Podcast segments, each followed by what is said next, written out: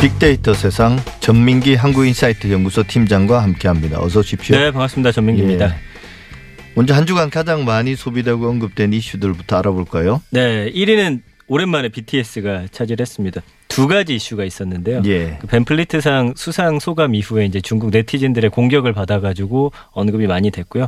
그다음에 이제 Savage Love라고 피처링한 곡이 또 어, 빌보드 핫백 차트 1위 하면서 어, 1, 2위를 다 예. BTS가 차지하게 됐죠. 그러면서 이번 주 BTS가 정말 뭐 여러 가지 논란이랑 그다음에 이슈 화제 속에서 1위를 차지했습니다. 2위는 역시나 코로나 예 언제쯤 코로나를 지울 수 있을지 모르겠는데 49만 건이고요. 예. BTS는 191만 건이었습니다. 어 3위는 사회적 거리두기 1단계로 완화되면서 관련 이야기가 좀 많이 언급이 됐습니다. 12만 천여 건 정도 언급이 됐고요. 그다음에 4위는 지금 이번 한 주 내내 이 가짜 사나이 관련해서 이 음, 조교들 논란이 굉장히 큽니다. 그래서 이근 대위하고 가짜 사나이 관련 언급이 6만 천 건 나왔고요.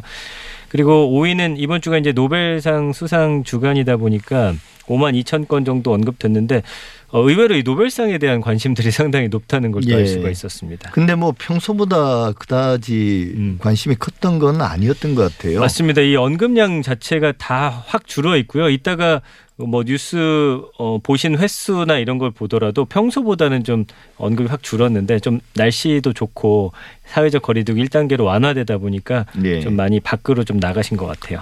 예, 이번에도 뭐 수상자는 없어서 좀 아쉬움도 있었지만 네. 좀 훈훈한 그 영상이 있더라고요. 보셨는지 모르겠지만. 봤습니다. 예. 예. 80대와 70대 사제지간 그 경제학자들 미국의 경제학자들인데 이분들이 이제 수상을 했고 전화를 안 받으니까 네. 새벽에 이제 스승이 네. 제자를 찾아가서 그 수상 소식을 전하는 네. 그죠? 재미있는 훈훈한 영상이 있었습니다. 이슈가 되고 있는 키워드를 한번 빅데이터로 한번 분석해 볼까요? 이번 주부터 사회적 거리두기가 말씀하신 것처럼 1단계로 완화됐는데 네. 거리두기 1단계에 대한 반응 어떻게 나왔습니까? 우려도 있을 텐데 나름. 네, 그렇지만 뭐 많은 분들이 좀 반기는 상황이었어요. 예. 굉장히 좀 기다렸던 것 같고요. 일단 긍부정 비율은 57.2 대 16.4로 긍정 감성어가 훨씬 많다는 걸 알 수가 있고요. 연관어는 일단 시설 그러니까 1단계 완화되고서 여러 시설 시설들이 어떻게 운영되는지 예. 좀 궁금해하셨던 것 같고 예. 그다음에 3위는 마스크, 4위가 경제, 5위가 추석인데 추석 이후에 1단계 사회적 거리두기 완화된 이후에 혹시 확진자가 좀 늘지 않을까 좀 걱정하는 분들도 계셨고요. 그다음에 경제적으로 사실은 어 2단계, 2.5단계 거치면서 어려웠던 분들이 좀 나아졌으면 하는 그런 바람의 글들로 경제 관련해서 많이 언급하셨고요. 그다음에 뭐 6위는 모임이고 그다음에 스포츠 경기 한 30% 정도는 네. 관중 입장하기 시작했죠. 거기 관중이라는 키워드도 있고요.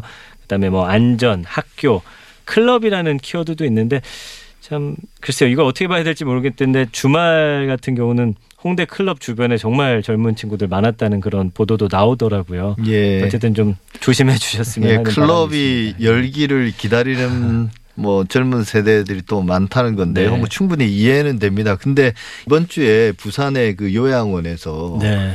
대규모 이제 그렇죠. 확진자들이 나왔지 않습니까? 예. 여전히 이제 코로나는 위험하다는 걸 다시 한번 맞습니다. 어, 상기시켜 주는 것 같습니다. 네. 그 1단계에서 좀, 좀 자유롭게 생활하시더라도 어, 좀 안전 그다음에 이제 예. 위험 관리를 좀 많이 하셔야 될 것 같습니다. 네. 이번 주 가장 많이 본 뉴스 순위에도 좀 네. 거리두기가 포함된 것 같은데요. 네. 근데 아까 말씀하신 것처럼 그 유튜버들의 가십성 기사들이 또 실제 순위보다는 더 네. 실제로는 더 큰 관심들을 받은 것 같아요. 그러니까 뭐 인터넷상의 언급은 좀 덜 되지만 클릭은 하여튼 많이 지금 뭐 예. 차지를 하고 있어요. 그래서 뭐 1, 2, 3위 할 것 없이 뭐 굉장히 많이 지금 이 관련 기사들이 지금 퍼날라지고 있고 어 이번 주 내내 화제가 되고 있습니다. 1위는 81만 7천 명이 본 기사고요. 중앙일보 기사입니다. 유튜버 정배우 가짜 사나이 불법 퇴폐업소 출입이라는 기사인데 지금 가짜 사나이 교관들 연신 도마 위에 오르고 있거든요. 예. 시즌 1 이근 대위에 이어서 시즌 2 교관 두 명이 뭐 퇴폐업소에 방문했다라는 의혹이 터져 나오고 뭐 아니다라고 이야기하고 뭐 여러 가지 계속 양쪽에서 나오는 그런 말들을 계속 기사화하면서 어떻게 보면 좀 쟁점을 더 붙이는 그런 상황이 되고 있거든요. 어, 확실한 거는 이 대위가 비투하고 성폭력 범죄 저지른 전력이 있다라는 것까지는 팩트고 그 외에는 아직까지 의혹 제기여가지고 뭐 관련해서 많은 분들이 좀 흥미롭게 바라보고 있는 것 같습니다. 예, 그러니까 뭐 정치나 연애나 음. 뭐다 비슷한 것 같아요. 말이 계속 말을 만들어내고 그걸 네. 중계하듯이 보도하고 네. 독자나 시청자들은 그걸 계속 클릭하고 네. 그죠? 그 최근에 가짜사나 이근대이가 워낙 좀 인기가 높아지면서 예. 연예 예능 프로그램에 많이 나오다 보니까 좀 관심이 올라간 것 같고요. 역시나 2위도 조선일보 기사 79만 명이 받고 이근 성추행 처벌 받았지만 어떤 성추행도 안 했다. 뭐 이 기사고요. 3위는 음, 거리두기 1단계로 완화됐다. 수도권엔 필요한 2단계 수칙 유지. 연합뉴스 기사인데 61만 명 정도가 봤습니다. 그래서 이 두 가지 이슈 정도가 많은 분들이 예. 클릭한 기사 순위에 올랐습니다. 예. 댓글이 가장 많이 달린 이슈도 한번 볼까요? 어떤 예. 겁니까? 엔사 같은 경우는 1위가 5,800여 개 이제 댓글이 달렸고요. 연합뉴스 보도입니다. 조정래 일본 유학 다녀오면 친일파 돼. 150만 친일파 단죄해야. 그 소설 태백산맥하고 아리랑으로 유명한 조정래 작가잖아요. 예. 본인의 50주년 어, 기념 기자 간담회에서 이런 이야기를 했어요. 그러면서 그 경제 사학회장 지낸 이영훈 이승만 학당 이사장이 자신의 소설 속 일본 경찰의 조선인 학살 장면을 왜곡과 조작이라고 비판한 데 대해서 그 말이 다 거짓말이다라고 하면서 이런 발언을 했는데 뭐 아무래도 또 유명한 작가이고 또 갑자기 이름이 뜨니까 많은 분들이 어, 이게 무슨 기사지 하고 좀 찾아보시면서 댓글까지 좀 많이 단 그런 기사였습니다. 예, 뭐 일본 유학을 다녀와서 친일파가 된 분들은 있겠죠. 된 사람들은 좀 많을 거고 네. 또 일본 유학을 뭐 친일파가 되기 위해서가 아니라 뭐 선진 문물을 배워서 나라를 강력하게 만들겠다라는 네. 그런 의지로 다녀온 사람들도 있고 또 일본 가서 독립운동을 한 유학생들도 음. 있으니까요. 근데 뭐 정확하게 조정래 작가께서 어떤 취지를 가지고 말씀하셨는지는 그 기사화된 것과는 좀 다를 거라고 네, 네, 네. 있습니다. 2위는 4,600여 개의 댓글이 달린 기사고요. 중앙일보 기사입니다. 중국 네티즌 BTS 6.25 발언 트집에 삼성, 필라, 현대차, BTS 지웠다. 중국 내에서 이 BTS가 국내 어떤 브랜드의 어, 모델로 많이 활동하고 있는데 예. 워낙 중국 내 또 반향이 크다 보니까 어, 그곳에서 이제 광고에서 좀 내렸다라는 그런 기사인데 관련해서 사실은 중국에 대한 좀 비판 여론이 상당히 뭐 90% 이상 이 댓글을 차지하고 있습니다. 그런 비판이 또 전 세계적으로 확산되는 그렇죠. 것 같아요. 예. 외국 언론들, 뭐 미국 언론이나 영국 언론들이 이 문제를 지적하고 이게 또 이런 게 중국 네티즌의 자국 중심주의나 음. 어떤 국수주의적 성향이 이번뿐만 네. 아니라 계속 반복돼 왔잖아요. 그랬었죠. 그리고 이제 또 중국의 어떤 관영 언론들이 그걸 은근히 부추기는 네. 것들도 있고 예. 다음은 어떻습니까? 디사 같은 경우는 1위가 12,900여 개의 댓글이 달렸고요. 세계일보 기사입니다. 문 대통령 답장이 친필 아니라 타이핑이라고 분통 터트린 유족이라는 기사인데요. 그 문재인 대통령이 어, 서해에서 피격당한 해양수산부 공무원 그 아들에게 보낸 답신에 뭐 유족이 실망했다 이런 식의 기사가 나왔어요. 그러면서 국민의힘도 문 대통령을 맹 비난했다라는 기사인데 이거는 또 정치적으로 나뉘어 가지고 여기가 또 예. 여기 경론이 벌어지는 그런 댓글 창이 되어 버렸습니다. 예, 이게 참 생각보다 이 이슈가 네. 또 너무 그 곁가지로 빠지는 것 같습니다. 그 세계일보는 또 다른 기사도 있더라고요. 네. 그러니까 고등학생 아들에게는 그래도 친필 편지가 아니라 타이핑이라도 답장을 보냈지만 음. 또 다른 친인척이 보낸 편지에는 답장이 아예 없었다. 네, 네. 그런데 좀 기자가 생각해 봐야 될 점은 대통령이 그런 친필 편지를 쓰는데 시간을 음. 보내는 걸 원치 않는 국민도 많을 것 같습니다. 그렇습니다. 대통령의 시간은 그만큼 소중한 거 아니겠습니까? 네, 네. 예. 2위는요? 12,200여 개 댓글이 달렸고요. 중앙일보입니다. 의사 부족 으름장 놓던 정부 내년 2,700명 없어도 문제 없나? 그러니까 의사 늘리지 않으면 뭐 당장이라도 큰일 날 것 같이 하더니 이제는 2,700명 배출이 안 돼도 큰 문제가 없다는 거 아니냐. 뭐 이런 식의 그 김영훈 고려대 의료원장이 말한 내용을 또 보도를 했는데요. 관련해서도 역시나 뭐 여러 예. 가지 댓글들이 상당히 많이 올라오고 있는 상황입니다. 이게 뒤집으면 똑같은 말입니다. 의사들은 의사가 부족하지 않다. 오히려 네. 많아서 문제다라고 이야기했는데 그런 댓글이 많이 달려 예. 있어요. 근데 이 문제는 아직도 이제 해결의 기미는 안 보이는 거죠. 그렇습니다. 예. SNS에서 가장 많이 퍼나는 이슈도 한번 정리해 볼까요? 3,700여 건 정도 이제 언급된 그런 어 이게 퍼날라진 기사인데 SBS 기사고요. 박사방 무료 회원 280여 명 신원 밝혀냈답니다. 예. 그러니까 성착취물 만들고 퍼뜨린 박사방 관련한 수사 계속 이어지고 있는데 그동안 이제 추적이 어려웠던 무료 회원 300명 가까이를 파악해서 경찰에 입건하기로 했다라는 소식이고요. 이 추후에 또 다른 기사들 보니까 여기 에 초등학교 선생님도 있다라는 그런 예. 기사도 나와서 참 충격적이었거든요. 어쨌든 경찰은 이 무료 회원들 대상으로 해가지고 이 성착취물 소지 여부도 조사하고 그다음에 업무 방해죄 같은 방안도 검토하고 있다고 하니까 많은 분들이 좀 충격 받았고 이게 워낙 많은 이슈들이 있다 보니까 지금 이슈 속에서 좀 약간 어 묻히려고 하는 것들을 네티즌들이 끄집어 내 가지고 이 사람들 좀 철저히 수사했으면 좋겠다라는 취지로 많이 지금 퍼 나르고 있는 그런 기사였습니다. 예, 유쾌한 건 아니지만 반가운 소식입니다. 이게 예. 관심을 많이 받다가 시간이 지나면 흐지부지 되는 경우가 많지 그렇죠. 않습니까? 근데 이게 끝까지 추적해서 어 범죄자들을 잡아낸다는 게 경찰들의 음. 노고에 좀 감사드릴 일이라고 생각합니다. 그렇습니다. 예, 빅데이터 세상 전민기 팀장이었습니다. 수고 많으셨습니다. 고맙습니다.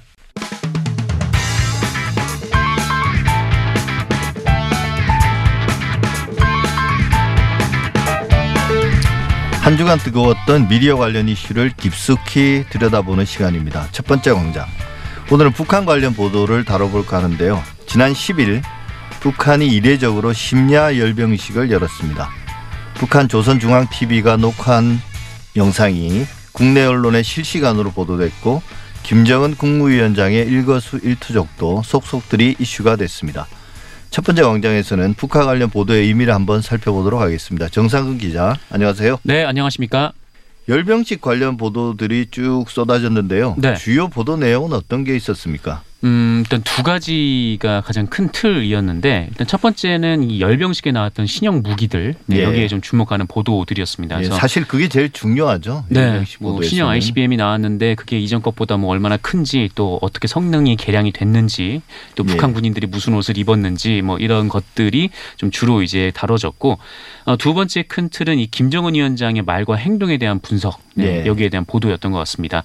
뭐 전례 없이 이제 홍수 피해 관련 얘기를 하면서 뭐 눈물을 지었다라거나 어, 또 무기들이 방어용이라는 점을 강조하면서 또 미국과 한국에 대한 비난도 사실상 뭐 없었다, 좀 부드러웠다, 뭐 이렇게 어, 평가를 하기도 했습니다. 예, 그러니까 무기 같은 경우는 이제 현재의 북한의 군사 전력이 어디에 이르렀는가를 분석하는 데 대단히 중요한 지점이고 네네. 또 이제 김정은 위원장의 그 메시지는 북한 내부를 향한 메시지이기도 하지만 실제로는 또 미국과 네. 우리나라에게 이제 던지는 메시지니까 그게 이제 향후 남북 관계와 한반도 정세에 큰 영향을 미치잖아요. 중요하죠. 예. 네. 그런데 그 중에서 조선일보가 좀 생뚱맞은 단독 보도를 내서 또 화제가 됐다고 그러던데요. 네, 이게 기사 제목이 이 단독을 달고요. 그 예. 인민 걱정에 울컥 김정은 손목위에는 명품 시계 번쩍. 네, 이런 제목의 기사였습니다. 이 김정은 위원장이 열병식에서 차고 나온 시계가 이 1,400만 원 정도 되는 이 고가 시계라면서 예. 어, 인민들에게 재난을 이겨내자라며 울컥하며 안경을 벗고 눈물을 훔치려 할 때 이 살짝 들린 그의 왼쪽 소매에선 금빛 곡선형의 시계태가 번쩍였다라는 네, 뭐 시적이라고 할까요? 소설적이라고 할까요? 네. 예, 이런 상당히 뭐 위선자처럼. 네, 네, 맞습니다. 좀 그렇게 어 그냥 건조한 이 기사체가 아니라 좀 네. 이렇게 미사일구도 좀 넣으면서 이렇게 보도를 했습니다. 예. 근데 이제 김정은 씨게 지난해에도 뭐 유사한 보도가 나왔었다고 그러던데요. 네, 뭐 계속해서 보도가 나왔습니다. 그래서 조선일보도 그렇게 실제로 얘기를 하고 있는데 어, 그 시계가 뭐 지난해 단거리 탄도미사일 발사 때 이제 참관을 할때 예. 어, 그리고 이 올여름에 이제 수해지 시찰할 때 그때도 이제 차고 있었다. 뭐 이렇게 보도를 했고 어, 그러면서 뭐 김정은 위원장의 애용품으로 보인다라는 내용도 곁들였습니다. 예. 어, 그러 그리고 또 방송 보다가 뭐 뭐저 시기에 좀 그런 취지의 이제 보도였는데 이게 왜 또 단독인가라는 생각도 한편으로 좀 들었고요. 예. 네. 근데 이제 제가 한번 찾아보니까 조선일보가 유난히 북한 관련된 보도에서 시계 관련 기사가 꾸준히 나왔더라고요. 네. 그뭐 김정은 국무위원장의 시계가 어떻고 저떻고 이런 기사도 있지만 뭐 예를 들면 어 작년에는 명품 고가 시계가 어, 뭐 여든 여섯 개가 수입이 됐었는데 올해는 뭐 코로나 여파 때문에 시계를 수입하지 않았다. 뭐 이런 것도 기사화되고 있고 네네. 사실 이제 뭐 세계 정상 지도자들의 패션 같은 걸 가십성으로 보도하는 경우는 종종 있지 않습니까? 근데 이렇게 계속 꾸준하게 관찰하고 보도하는 건 참 필요 이상의 관심인 것 같은데요. 그러게요. 이 양복 같은 경우에는 뭐 한눈에 봐서 뭐 브랜드를 알 수가 없으니까 이 시계 같은 경우는 좀 알아보기가 쉽다라고 하더라고요. 그래서 예, 또 양복도 안 입잖아요. 그 인민복이라고 네네. 그러나요? 그런 뭐 걸 인민복을 입고 뭐 그러곤 하는데 그래서 그것 때문에 이제 시계 보도에 이제 천착을 하는가 잘 모르겠습니다만 어쨌든 이 시계 보도가 굉장히 좀 이 가십성 보도가 많은 것은 사실인 것 같습니다. 예. 근데 이게 조선일보가 그런 단독 보도를 내놓고 나서 다른 언론들도 그걸 따라가는 경우가 많았다고 하던데요. 네, 맞습니다. 있습니다. 어, 뭐 일종의 그 어뷰징이 아닌가라는 생각이 좀 들었는데 예. 어, 마침 이제 북한 열병식에 대한 관심이 높은 상황이다 보니까 뭐 이런 좀 지역적인 그 뒷얘기, 가십이라던가 이런 것들을 써서 이제 독재들을 유인하는 좀 그런 방식인 것 같아요. 그러니까 뭐 북한 국민들이 뭐 어려운 상황에 처해 있는데 이 폐쇄적인 나라에서 이 독재자가 고가의 시계를 수입하고 있다. 뭐 이런 뭐 어, 비판이라고 할 수 있을지도 모르겠습니다만 좀 그럼에도 불구하고 좀 너무 지역적인 지적 아닌가. 또 그리고 뭐 이런 것들을 보면은 좀이 어, 북한 현실에 대한 그 우리나라 기자들의 인식과 이해가 좀 너무 뒤처져 있는 거 아닌가라는 생각도 한편으로 드는 게 뭐 평양에 한정된 얘기라고는 하지만 뭐 이미 북한에도 뭐 주민들이 스마트폰이 굉장히 좀 많이 보급이 돼 있고 예. 또뭐 장마당이 들어서면서 뭐 그 90년대와는 좀 다른 형태의 지금 사, 그 북한 주민들의 삶이 좀 이루어져 있는데 뭐 그런 부분과는 뭐 상관없이 일단 뭐 북한 백성들은 굶주리는데 지도자는 저런 걸 하고 있다. 있다. 뭐 이렇게 어, 보도는 계속 나가는 것 같습니다. 예. 이런 것들을 가십성으로 다루는 건 괜찮은데 그걸 뭐 어떤 뭐랄까 위선이나 이런 것들로 몰아가는 것들은 좀 과한 게 아닌가 싶은데요. 뭔가 진지한 비판도 있었습니다. 왜냐하면 이제 YTN이나 연합뉴스 TV 같은 그런 일부 보도 전문 채널에서 네. 열병식 화면을 그대로 이제 여과 없이 계속 방송했다고 비판받았다고 하던데요. 아, 네, 맞습니다. 그러니까 뭐 여과 없이 뭐 이렇게 방송을 할 수가 있느냐, 여기가 이제 북한이냐, 좀 이런 지적들이 국민의힘 의원들로부터 좀 나왔는데요. 네. 어, 근데 뭐 사실 좀 과도했던 건 맞는 것 같습니다. 그러니까. 네, 그래서 그게 뭐큰 네. 뉴스 가치가 있는 게 아니라서 뭐 정규 보도 시간에 어떤 무기가 나왔고 또 이제 김정은 국무위원장의 발언이 중요하다면 네. 편집에서 핵심만 전달하는 걸로도 충분하지 않았을까 싶은데요. 그러게요. 그러니까 뭐 뉴스 전문 채널 한 곳 정도에서 그렇게 방송을 했다라면은 뭐큰 문제는 없겠습니다만 이렇게 종편들까지 해가지고 몇개 네. 채널이 이거를 어, 통째로 보도했다라고 하면 뭐 시청자들의 선택권이 좀 제약이 되는 거니까 뭐 그 부분은 좀 이해가 간다라고 생각이 드는데 근데 다만 그걸 중계한다라고 해서 뭐 여기가 이제 북조선이냐 뭐 이렇게 어, 그걸 이제 북한 보도를 뭐 그대로 따라 쓴다 뭐 이렇게 얘기하는 것은 좀 비판이 좀 어, 과하다고 생각이 드는 게 어, 왜냐하면 이제 TV조선도 그걸 방송을 했거든요. 예. 근데 조선일보가 그런 그 중계를 비판을 했었어요. 그러니까 뭐 북한에 그냥 바, 자료를 그냥 받아가지고 그렇게 많은 이제 뉴스 채널들이 비판을 방송을 할 수가 있느냐 이렇게 비판을 했는데 아. TV조선도 방송을 했단 말이죠.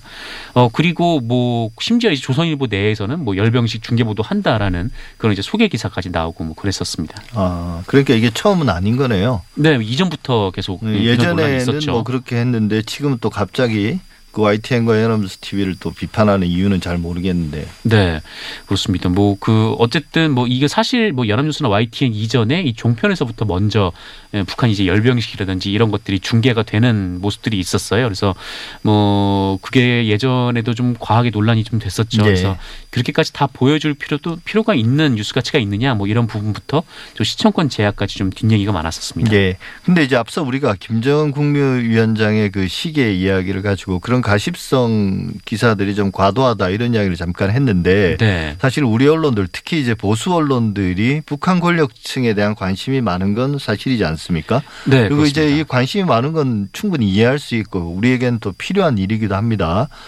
어 근데 이제 김정은 국무위원장이 권력을 승계한 지도 벌써 10년째예요. 네. 근데 이제 그동안 우리 언론들이 김정은 국무위원장을 바라보는 시각 이거는 어떻게 변해왔습니까? 음, 처음에 김정은 위원장이 등장을 했을 때 좀 여러 언론에서 좀 뭐랄까요? 하여튼 좀 당혹스러워하는 뭐 28살이었어요, 네, 그때가. 표정이 있었던 게 아무래도 이 사람에 대한 정확한 정보를 가지고 있지가 않으니까요. 좀 뭐라 그럴까요? 하여튼 갑작스럽게 좀 왕위에 오는 좀 아무것도 모르는 군주 좀 이런 식의 좀 보도 기사가 좀 있었던 것 같고 어, 그러면서 또 한편으로는 이 김정은 위원장이라는 사람이 그 어렸을 때 이제 스위스에서 유학한 사실이 좀 알려지면서 예. 좀 이전 지도자들보다는 좀 개방적이지 않을까라는 기대 같은 것도 있었는데 어, 그런데 그 이후에 이제 김정은 위원장이 사실상 음악 뒤에 좀 잘 드러나지 않고 있고 어, 게다가 북한에서는 뭐 연일 뭐 핵실험이라든지 뭐 대륙간 탄도미사일 시험을 한다든지 어, 그리고 이제 고모부 장성택에 대한 처형이라 사형이라든지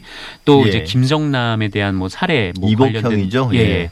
의혹들이 있다 보니까 어, 이후에는 좀 잔인한 독재자의 이미지가 좀 강화가 되면서 예, 이때 그랬죠. 네, 좀 온갖 그 뭐라 그럴까요? 또 오보들이 쏟아진 때가 이때이기도 했습니다. 예, 뭐 비이성적이고 뭐 잔혹하고 또 무절제하고 그죠? 네, 네. 예. 그 유명한 이제 조선일보의 이제 현송월 총살 오보도 예. 네, 이 시기에 이제 나왔던 보도였고요. 어, 그러다가 이제 2018년 1월 1일 신년사에서 이 평창 동계올림픽 참가 입장을 밝히고 또 남북 정상회담까지 쭉 이어지면서 어, 조금 이제 북한을 개혁 개방으로 이끌려는 좀 지도자 그런 이미지로 좀 소비가 되기도 했고 예, 또 어, 그 거기에다 그, 이제 김여정 지금 직함이 정확히 어떻게 되나요? 노동당 제1부부장 예, 네, 부부장까지 동시에 같이 등장하면서 그런 맞습니다. 어떤 이미지가 더 강화된 건 맞습니다. 그때는 이제 가십성 보도들이 쏟아진 때였어요. 예. 그러니까 뭐 김정은 위원장이 뭐 어떤 옷을 옷을 입었는지 뭐 김여정 부부장이 뭐 어떻게 행동을 하는지 뭐 이런 것들 그러니까 크게 중요하지 않은 것들에 대한 보도가 또 한동안 천착하는 좀 그런 모습. 예, 뭐 와인 애호가다라는 이런 말도 있고 네네. 술도 네. 많이 마신다 이런 이야기도 있었던 맞습니다. 것 같아요. 하루에 뭐 쏟아진 담배를 몇 개 핀다든지 예. 네 이런 것들이 뭐 쏟아진 보도이기도 했었죠. 어, 그러다가 이제 또 최근 이제 공무원 피격 사건이 일어나면서 좀 다시 또 이미지가 경색이 되는 좀 그런 어, 보도들이 좀 이어졌던 것 같습니다. 예, 사실 근데 우리 언론 전체를 놓고 보면 그 남북 관계의 변화에 따라서 이 부침이 있지 않습니까? 네. 긍정적인 평가가 이루어지기도 하고 부정적인 평가가 이루어지기도 하는데 기본적으로 우리나라 보수 언론의 경우는 부정적인 시각이 압도적이었고 또 긍정적인 국면에서도 부정적인 평가가 이제 기저에 있었던 것 같아요. 시각들이 어땠습니까? 뭐 대체로 아무래도 뭐 지금 한국 전쟁이라는 좀 끔찍한 전쟁이 이 땅에서 있었고 또 북한의 네. 침략으로 좀 이런 일이 발생하기도 했고 좀 그래서 음 아무래도 좀 선악 이분법적으로 북한을 쳐다보다 보니까 좀 그런 시선들이 좀 많이 나왔던 것 같습니다. 그래서 뭐 과거에는 뭐 전쟁이 끝난 지 얼마 안 됐으니까 뭐 그런 보도들이 좀 뭐 많은 대중들한테 그 좀그 그 이른바 이제 통했다라고 좀 볼 수 있는데 어 그런데 지금은 뭐 우리도 그렇고 이제 북한도 그렇고 전쟁에서 좀 이미 한 세대가 좀 지난 상황이기도 하고 어 그리고 이제 북한에 있는 상황도 좀 많이 바뀐 뭐그 단순히 뭐 예전에 이제 배급을 받는 뭐 혹은 폐쇄적인 뭐 90년대 이제 고난 행군에서 어 그냥 아무것도 못하고 점점 이제 죽어가기만 한 그런 이제 북한의 대중들의 모습이 아니라 최근에는 뭐 스마트폰을 사용을 한다든지 또 이제 장마당을 열어서 좀 이제 시장 경제의 기초적인 뭐 그런 모습을 보여준다든지 좀 이런 변화들이 있었거든요. 어 그런데 우리나라 뭐 일부 언론 그러니까 이른바 이제 보수 언론에서는 계속해서 이제 북한에 대해서 어 일종 선악 이분법적 구분으로 접근을 하다 보니까 예. 좀 이제 뭐 양측의 대화가 뭐 진행이 되려는 와중에도 좀 그때 상황과 좀 다른 보도들이 또 쭉 이어져 나오기도 했었던 예. 것 같습니다. 그러니까요. 이게 김정은 위원장이 남북 관계와 한반도 정세에 미치는 영향, 현실적 영향을 고려할 때 긍정적이든 부정적이든 냉정하게 평가하는 게 중요하지 않겠습니까? 맞습니다. 그런데 가십들을 네. 가지고 또 확인되지 않은 그런 사실들을 가지고 어, 그런 어떤 악마화한다고 해야 될까요? 그런 것들이 보수층에게는 카타르시스를 안겨줄 수도 있을 것 같아요. 네네. 근데 이제 장기적으로 이런 보도들이 결국 국익에 크게 도움은 안 될 것 같습니다. 어, 그렇죠. 근데 단순히 이것이 이제 남북 관계만의 문제가 아니라 지금 21세기 현재 이 세계에서 뭐 가장 중요한 또 관계이지 않습니까? 이 북한을 둘러싼 뭐 여러 가지 역학 관계들이 형성돼 있고 그렇죠. 거기에는 또 미중 간의 사이도 그 개입돼 있다 보니까 아무래도 이제 우리나라의 보도 하나에 또 출렁거리는 측면도 있는 거죠. 그게 이제 미국에 또 인용돼서 보도되고 우리가 그 지난번 이제 김정은 위원장의 어떤 신변 이상설에 관한 보도에서도 봤듯이 맞습니다. 우리나라의 네. 보도가 이제 미국으로 건너가서 CNN에 보도되고 막 그랬었잖아요. 네, 우리나라의 보도가 미국으로 건너가서 보도가 되고 또 그 보도를 우리나라에서 또 가져와가지고 어, 미국 언론이 이렇게 얘기를 했다라는 식으로 어떻게 보면 좀 메비우스티처럼 이렇게 예. 보도가 좀 나오는 그런 특성들이 있었습니다. 마지막으로 제가 그런 말씀을 드리고 싶습니다. 그 도널드 그레그라고 이분이 이제 1970년대 중반에 CIA 한국 지국장을 했었고요. 그 당시에 이제 김대중 전 대통령 납치 사건도 있었고 뭐 그랬었습니다. 네. 그리고 이제 80년대 후반부터 90년대 초반까지는 주한미국 대사를 했었고 2015년에 회고록을 발간했는데 그 회고록 이번 이름이 역사의 파편들입니다. 거기서 무슨 말을 하냐면 이분이 이제 사실 어찌 보면 미국의 외교를 수십 년간 네. 현장에서 지켜본 분인데 베트남 전쟁에서도 그랬고 기후의 중동에서도 그랬고 어 사담 후세인이라든지 가다피 그리고 이제 김정인이나 김정은 우리가 싫어하거나 이제 미국 사람들이 싫어하거나 이해하지 못하는 그런 외국 지도자나 집단을 무조건 악마화하려는 경향이 미국을 끊임없이 공경에 빠뜨린다고 그랬거든요. 음. 그러니까 이런 악선전과 선동 정치에 의해서 커져버린 그런 상호 적대감이 결국은 다 피해로 돌아온다. 대부분 이제 전쟁으로 이어졌고 네. 그 미국이 그 전쟁에 어, 휩쓸려 들어가서 대부분 또 실제적인 피해를 사람도 많이 죽고 이제 재정도 낭비하는 그런 손실들을 입었다라고 이렇게 이야기하더라고요. 그래서 이런 정부 외교 당국자뿐만 아니라 우리 언론들도 좀 귀담아 들어야 할 그런 말이 아닌가 싶습니다. 네. 네. 지금까지 정상근 기자와 함께했습니다. 오늘 말씀 감사합니다. 고맙습니다.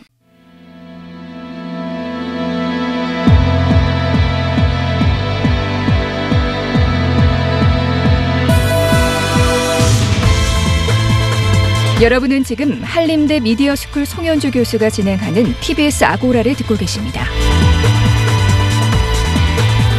이슈의 논점과 사실관계를 짚어보는 두 번째 광장 시간입니다. 기획재정부가 주식 양도세 관련 대주주 기준을 10억 원에서 3억 원으로 낮추는 세법 시행령 개정안을 준비 중인데요. 비판과 반발이 거셉니다. 그 이유는 무엇인지 어떤 대안이 논의되고 있는지 박연미 경제평론가와 함께 이야기 나눠보겠습니다. 안녕하세요. 안녕하세요. 예, 대주주 요건을 3억으로 하향 조정한다는데요. 구체적인 내용을 좀 설명해 주시죠. 네, 쉽게 말씀드리면 그 주식을 팔 때 양도 차익에 대해서 양도세 내야 하는 사람이 많이 늘어난다. 이렇게 이해하시면 되는데요. 2017년에 세법 개정이 있었습니다. 그래서 그에 따르면 내년부터는 양도세 과세 대상이 되는 이 대주주의 기준이 지금까지는 한 종목을 10억 원 이상 가진 사람이었는데 내년부터는 이 기준이 한 종목을 3억 원 이상 가지고 있는 사람으로 대폭 확대가 되는 거예요. 그러면 기존에는 10억 원 이상 가지고 있는 사람만 세금을 내면 됐는데 이제는 3억 원 이상 가지고 있는 사람이 다 세금 내야 되니까 예. 과세 대상이 크게 늘어난다는 거고요. 올해 12월 28일을 기준으로 해서 특정 종목을 3억 원 이상 가지고 있는 사람은 내년 4월부터 양도 차익의 규모에 따라서 적게는 22%, 많게는 33%까지 세금을 내게 됩니다. 예, 일단 좀 디테일한 것들은 뭐 또 말씀을 나누고요. 네. 먼저 이게 그럼 예정돼 있었던 건가요? 그렇죠. 3년 전부터 준비를 해서 이제 순차적으로 네. 해온 거고 사실 대주주라고 얘기했던 그러니까 이 사람들은 기존에도 양도소득세를 계속 내왔는데 최초에 25억 원이었던 게 2018년에는 15억 원으로 또 그 줄어들게 되고요. 예. 또 올해부터는 10억 원이 되고요. 내년부터는 3억 원이 되니까 과세 당국의 어떤 입장은 순차적으로 세금 내는 대주주의 기준을 좀 깐깐하게 가져가겠다는 입장은 꾸준히 밝혀온 셈이고요. 예. 2017년에 결정이 됐으니까 사실 기획재정부는 원래 하기로 했던 거고 스케줄표도 다 공개했던 거 아니냐. 왜 갑자기 뒤집자고 하느냐. 뭐 이런 주장입니다. 예, 사실 그 대주주란 말이 좀 걸리는 것 같습니다. 그러니까 과세 대상이 늘어나는 건데요. 근데 대주주라고 하면 지금 시대에 시가 뭐 시총을 생각해 보면 네. 뭐 어떤 기업의 삼성전자라든지 뭐 현대자동차나 혹은 이제 뭐 셀트리온 같은 그런 네. 바이오 기업들 생각해 보면 3억 원 어치의 주식을 가지고 있다고 해서 그걸 대주주란 말이 좀 가당치는 않지 않습니까? 그래서 그 간판하고 과세 세목이 안 어울린다는 지적이 그래서 나오는데요. 예. 지금 우리나라 시가총액이 2천조 원 정도 됩니다. 그러면 이 가운데에서 3억 원을 가지고 있다고 해서 이게 대주주라고 할 수 있는 것이냐. 그러니까 사실은 대주주라는 게 경영상에 어떤 영향을 미칠 수 있을 정도로 주식을 좀 많이 보유하고 있는 사람이기 때문에 당초의 과세 계획도 그 뭐 친인척, 직계 좀비소까지 다 합쳐서 예. 과세한다 이런 얘기가 나왔던 거잖아요. 경영권과 걸려 있는 그렇죠. 문제니까요. 그 예. 흔히 일일 드라마 같은데 보시면 뭐 나 이 정책 반대세 하면서 주총장에 뭐팍 예. 열고 들어가는 그런 사람들을 대주주라고 생각했는데 이 과세 안에 따르면 3억 원 정도 가지고 있는 사람들이 다 세금을 낸다고 하니까 요즘 같이 증시가 끌어오르는 때에는 불만들이 나올 수가 있는 거죠. 예. 그러면 실제로 그런 그 늘어나는 대주주로 인정받는 네. 정부에 정부가 인정해 주는 거잖아요. 그런 사람이 몇 명이나 됩니까 이제? 네, 말씀하신 것처럼 3억 원 이상 가지고 있는 사람이 지금 9만 명 정도, 전체 개미의 0.36% 예. 정도 됩니다. 그러니까 공인 대주주 개미가 0.36% 정도 된다는 건데 만약에 올해 기준으로 10억 원을 유지한다 그러면 이게 9분의 1 수준인 만 명으로 줄어듭니다. 예. 방금 말씀하신 것처럼 개미라고 하죠. 네. 그런 개인 투자자들이 이제 우려하는데요. 그리고 반발하고 있는데 실제 한 종목에 3억 원 이상 가진 사람들이 아까 말씀하신 네. 것처럼 지금처럼 이제 누구나 다 주식 투자를 하는 상황에서 비율이 많지는 않지 않습니까? 그럼에도 불구하고 직접 대상자가 아닌데도 반발하는 사람이 많은 이유는 뭔가요? 이 증시에서 도미노 현상이 나타날까봐 걱정을 하는 건데 만약에 대주주 요건을 내가 피해가기 위해서 3억 원 이상 가지고 있는 사람들이 나는 2억 9천만 원에 맞춰서 해를 넘기겠다 하면 예. 연말에 초과분들이 시장에 나올 거 아니에요. 이렇게 예. 될 경우에는 시장에 단일 종목에 어떤 물량이 쏟아져 나온다 하면 증시에 부담이 되겠죠. 예. 그러면 전반적으로 지수가 하락할 수 있습니다. 예. 그러면 내가 주식을 한 주 들고 있든 열 주 들고 있든 이 사람들이 시장에 주식을 내다 파는 게 나의 주식 평가에게도 영향을 미치기 때문에 나한테 세금 걷어간다고 한 거 아닌데도 한두 주 가지고 있는 사람들도 아, 난 이 정책 반대세 이렇게 나오는 거죠. 시장에 매물이 많이 나온다는 그렇죠. 말씀이시죠. 그러니까 네. 기존의 대주주 요건을 피하기 위해서 9억 9천만 원치 주식을 가지고 있던 사람이 이제 2억 9천만 원으로 낮춰야 되는 거니까 실제로는 7억 원의 주식을 팔 수 있는 거 아니에요? 어, 이게 이제 2018년에서 올해까지 기준 10억 원이면 그렇고요. 예. 만약에 이게 내년부터 3억 원으로 내려오게 된다 하면 올해 이제 갖다 팔고 내년 4월에 과세를 하게 될 경우에는 내가 뭐 3억 5천만 원어치 들고 있다 하면 주식의 좀 등락폭을 고려해서 나는 한 1억 원 정도 내다 팔았다가 예. 1월에 개장하면 다시 사야지 이럴 수 있잖아요. 예. 그러면 그 짧은 기간 동안에 주가가 흔들릴 수 있다 이렇게 예. 주장을 하는 거고요. 실제로 앞서 말씀드린 것처럼 대주주 범위가 좁아질 때 실제로 개인들이 이 세금을 회피할 목적 등을 담아서 단기간에 좀 많이 내다판 사례가 있었어요. 이게 네. 작년 연말에 나타난 현상인데 2018년에 세법이 개정이 되면서 10억 원에서 10억 원으로 이게 조정이 됩니다. 그래서 작년 연말에 개인이 7년 4개월 만에 최대 금액인 3조 8천 300억 원 가량을 연말에 집중적으로 매도를 해요. 예. 이건 아마도 세금을 피해가기 위한 어떤 그 합법적인 탈피 수단이다. 뭐 이렇게 분석할 여지가 있는 거죠. 예. 그 개인들이 이렇게 내놓는 연말에 내놓는 네. 주식을 또 외인과 기관들이 사들인다고 그런 말들이 있던데 그건 뭐 사실인가요? 글쎄 뭐 싸게 내놓으면 이걸 기관이나 그 뭐 연기금 등이 받아뒀다가 차익을 실현하고 팔 수도 있겠죠. 충분히 그럴 수 있는 상황이고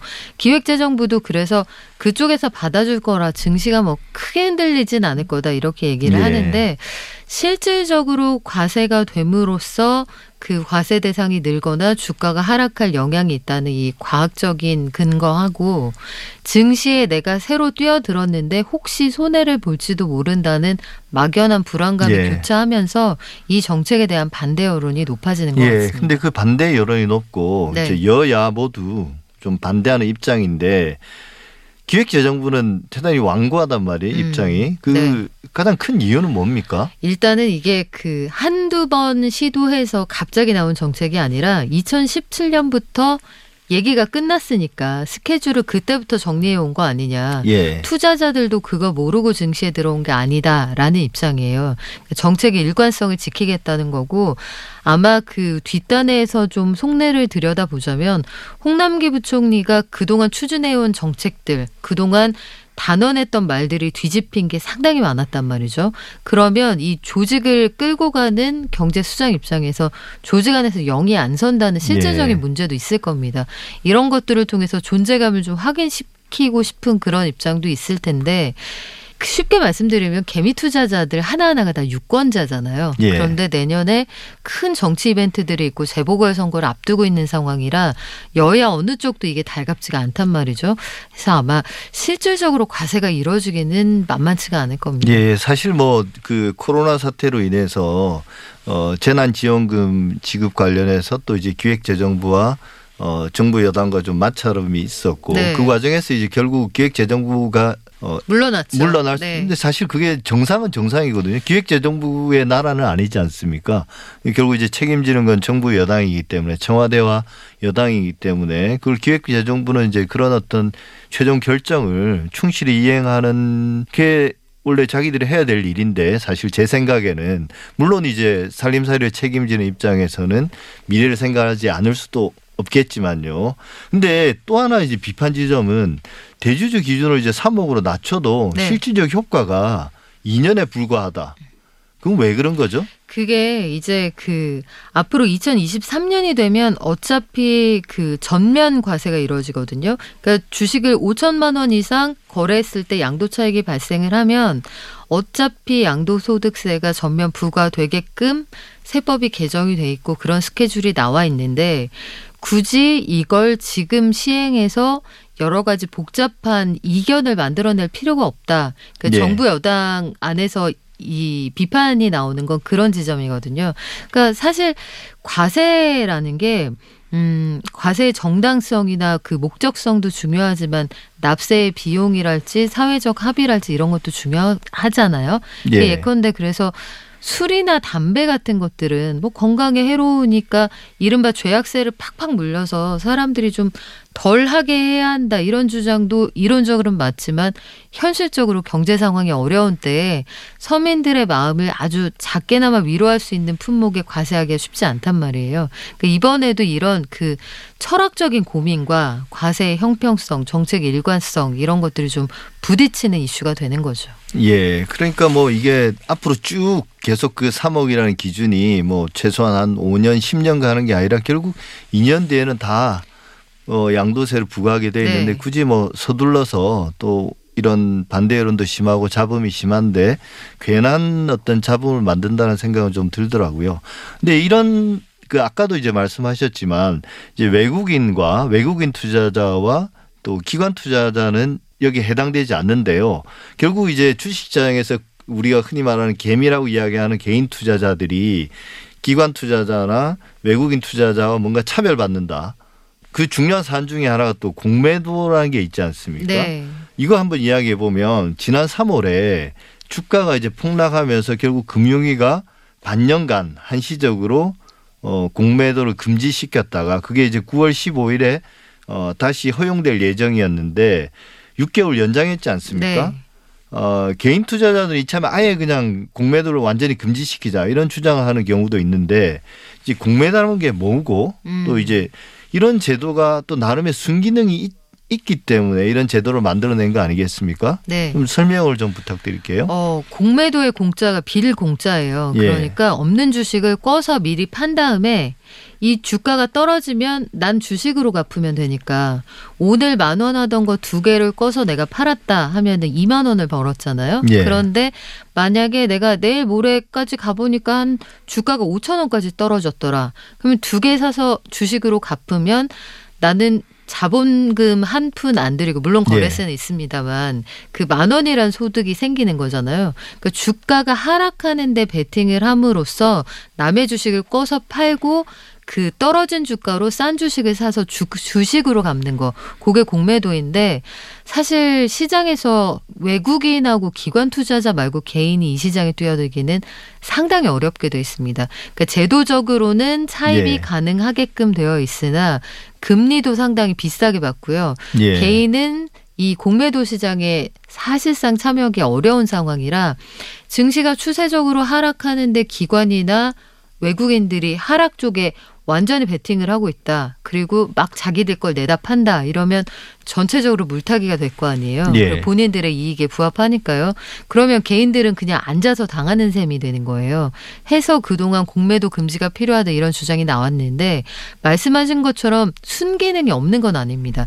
최근 들어서는 수소 트럭을 만든다고 해서 제2의 테슬라다 했던 니콜라라는 미국 회사가 있어요. 예. 그 회사가 차를 한 대도 만들지 않은 차 회사인데 이거 좀 사기인 것 같다라는 보고서가 나오고 공매도에 걸었던 사람들이 상당히 돈을 벌었거든요. 예. 그러니까 증시에서 해당 주가의 어떤 적정선을 찾아가는 길잡이 역할을 한다는 점, 지나친 거품을 제거한다는 측면에서는 순기능도 가지고 있으나 한국 시장에서는 굉장히 개인에게 불리하게 돼 있다. 이렇게 정리할 수 그러니까 있습니다. 그러니까 공매도의 순기능이 분명히 있지만 네. 이게 이제 그렇다라면 그런 순기능이 모든 투자자에게 적용될 수 있어야 되는데 그렇죠. 우리나라 같은 경우는 그게 외국인과 기관 투자자에게만 음, 그런 어떤 순기능을 네. 이 혜택이 돌아갈 수 있는 그런 어떤 차별이 이루어지고 있다는 게 문제라는 말씀이신데요. 그래서 이제 금융감독원이 또 나름의 어떤 대안을 내놓고 있다고 하는데 어떤 내용입니까? 네, 1년 전에도 얘기가 나왔었는데 윤석헌 금감원장이 그 홍콩식 공매도 방식을 한번 도입해 보는 것도 좋겠다라고 네. 얘기를 네. 했거든요. 홍콩식 공매도라는 게 뭐냐면 모든 종목의 공매도를 다 가능하게 해놓으면 시가총액이 적은 그 코스닥 기업 같은 경우에는 주가 가지고 장난치는 게 상당히 쉽거든요. 그러니까 시가총액이 좀 무거워서 이 증시에서 장난치지 못할 정도로 몸집이 좀 있는 큰 종목에만 공매도를 허용하자 이렇게 주장을 하는 거예요. 현재 홍콩에서는 시가총액이 30억 홍콩 달러, 그러니까 우리 돈으로 한 4,500억 원을 넘어가면서 1년간의 회전율이 60%를 넘어가는 종목만 공매도를 예. 허용을 합니다. 이게 홍콩 증시에 상장돼 있는 종목 전체의 한 그 3분의 1 정도 되거든요. 우리도 이런 정도의 최소한의 안전장치는 도입해야 되지 않겠느냐 이런 주장이 나오는데 내년 3월에 이제 우리의 한시적 공매도 금지가 해제가 되잖아요. 예. 그때 아마 이 심도 있게 논의될 가능성이 있다고 봅니다. 예, 일단 6개월은 더 연장됐으니까 네. 그 이후에 이제 뭔가 과거로 돌아가지는 않을 것 같다는 말씀이시죠? 네. 예. 부동산도 그렇지만 주식 시장에도 전 국민의 이해관계가 걸려 있는 것 같습니다. 모두가 직접 투자를 하는 건 아니지만 뭐 각종 연금이 주식에 투자되고 있기 때문에 그런 것 같은데요. 시장 참여자들이 납득할 수 있는 공정한 규칙이 확립되어야 하겠습니다. 어, 지금까지 박연미 경제평론가였습니다. 오늘 말씀 감사합니다. 고맙습니다.